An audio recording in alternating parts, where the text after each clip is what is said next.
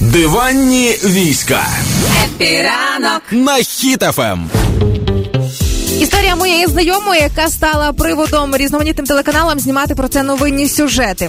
А, всі ми розуміємо і знаємо, яка ситуація зараз із пальним в Україні. По перше, ціни, по-друге, наявність його немає фактично. Серйозно? Ну да. Я просто на газу. Так от, власне, а моя знайома Дзвінка, вона намагалася якимось чином вирішити питання бензину і знайшла випадково в інстаграмі сторінку, яка пропонувала а, купити талони на бензин. Там певну кількість якусь. І, значить, ти оплачуєш стандартна схема, і тобі відправляють талони. А, в результаті вона переказала кошти і, звичайно ж, нічого у відповідь не отримала. Її заблокували. А, її знайомі, які намагалися дописатися до цієї сторінки, їм хамили і теж блокували, і ситуація закінчилася абсолютно нічим. Для так початку. це ж це ж нібито очевидна типу Це, тема. це очевидно, розумієш, але коли ти знаходишся в екстреній ситуації, а, і тобі треба пальне терміново, маючи дитину, і треба вирішувати різноманітні питання, типу про це думали в останню чергу. На жаль, а, сказати, що велика сума да ні, 827 гривень, е, які вона відправила е, за неіснуючі талони. Але тим не менше, ти ж розумієш, що вона не одна може бути. Їх може бути дуже багато таких довірливих людей. А вона скидала на картку гроші? Та вона скидала на карту, перерахувала, молодчинка така все чекала А і там, а там було видно, коли вона скидала ім'я та прізвище. Ну, та це ще нічого не означало, та на жаль. Е, просто в мене була така ситуація з людиною, яка, типу, киданула. Е, була така штука е, на початку, коли були люди, які кажуть, що ми готові вивозити людей з там з будь-яких областей, там З будь-якої точки. прямо з та- гарячих точок, прямо з Росії можемо вивезти ваших людей. Прям Так. такі люди були. Е, і, типу, вони кажуть, просто скиньте там е, Передоплату? Да.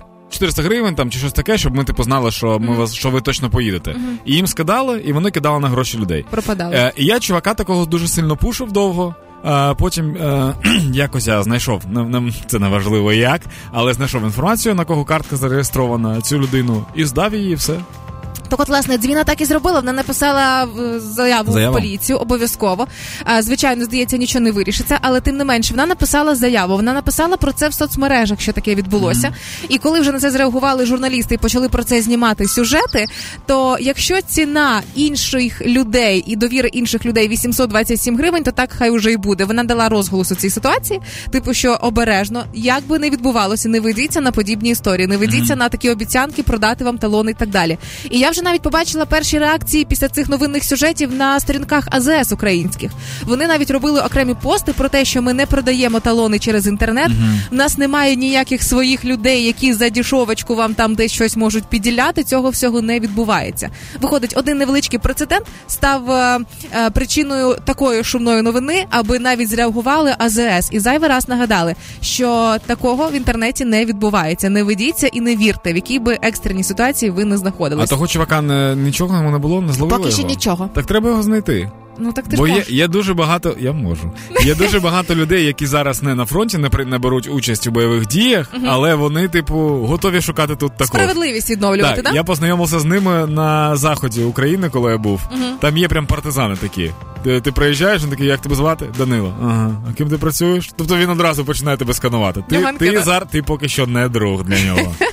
Е, Отже, перевіряйте всі, е, всіх людей, кому ви там щось скидаєте, бо це і ваші гроші, і ваша безпека. А зараз гроші, ну це, мабуть, дуже потрібно зараз. Як і бензин. Так. Хепі ранку. Хеппі ранок на хітафем.